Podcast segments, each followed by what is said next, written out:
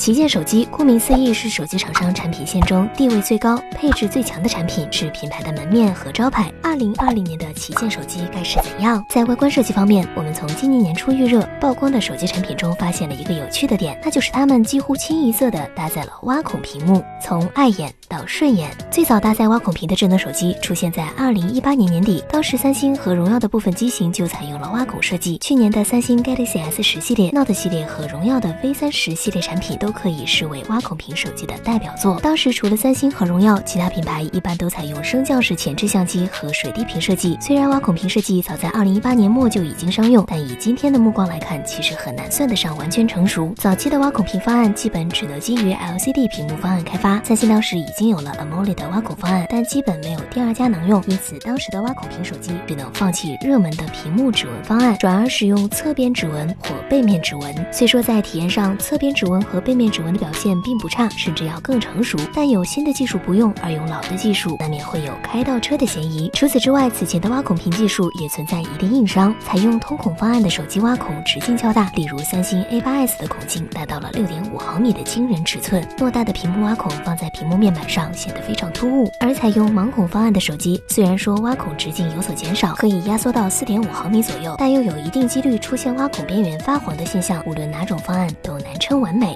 过境迁，如今 OLED 挖孔技术已经彻底成熟了。从三星 Galaxy S 十系列、Note 系列手机上就能清楚看到，在 OLED 屏幕上挖孔可以做到孔径更小，等于或小于三毫米。而且 OLED 屏幕本身轻薄、省电，而且支持屏幕指纹等优点，也可以被继承下来。二零一九年九月，著名数码博主数码闲聊站就曾透露过 OLED 挖孔屏的进展。除了三星之外，国内的 OLED 屏幕模组供应商的挖孔技术也已经基本成熟。带有超小孔径挖孔的 OLED 屏幕，直径在三毫米以下。已经陆续出货，由此可见，挖孔屏技术诞生于二零一八年，但在二零二零年才爆发，和整个产业链的成熟有直接关系。当然，最根本的原因还是因为挖孔屏手机已经不像过去那么突兀和难看，在审美上终于跟上了时代主流。都是五 G 惹的祸，挖孔屏无论做得再好，也不可能在视觉观感上超过升降式前置相机。智能手机在二零二零年更多的选择挖孔屏设计，和市场发展有一定关系。二零二零年之后，市面上基本只会有五 G 手机上市，但在现阶段，五 G 网络相关的元件仍会有消耗较大的电量，为了保证续航，只能相应的加大电池容量。升降式前置设计结构复杂，占用空间多，手机因此变厚变笨重。因此，在二零二零年五 G 成为标配的大前提下，想要给产品减重减厚，继续使用升降式前置相机肯定是行不通的。在 OLED 挖孔技术已经基本成熟的今天，挖孔屏技术无论是成本还是美观性，都能让厂商和消费者同时接受。经过 UI 的设配后，屏幕挖孔方案带来的违和感已经尽可能的被降低。去年年底发布的 vivo X 三十 Pro、Reno 三 Pro，今年年初登场的三星 Galaxy 二十系列和小米十系列，都采用了超小孔径的挖孔屏设计，请放弃无谓的挣扎。一个不太被消费者所认可的设计，要成为二零二零年旗舰手机标配，确实有点匪夷所思。但手机厂商在部署新功能的时候，哪一次问过消费者的意见呢？快充、大电池、高刷新率屏幕、渐变色设计、刘海屏、二点五 D 玻璃，这些过去旗舰手机标配功能里，试问有哪一个是因消费者号召而加入的？当然，这些功能。可以说是为消费者准备的，但归根到底都是依靠产业链在背后推动，而且本意是厂商想要为消费者创造新的需求。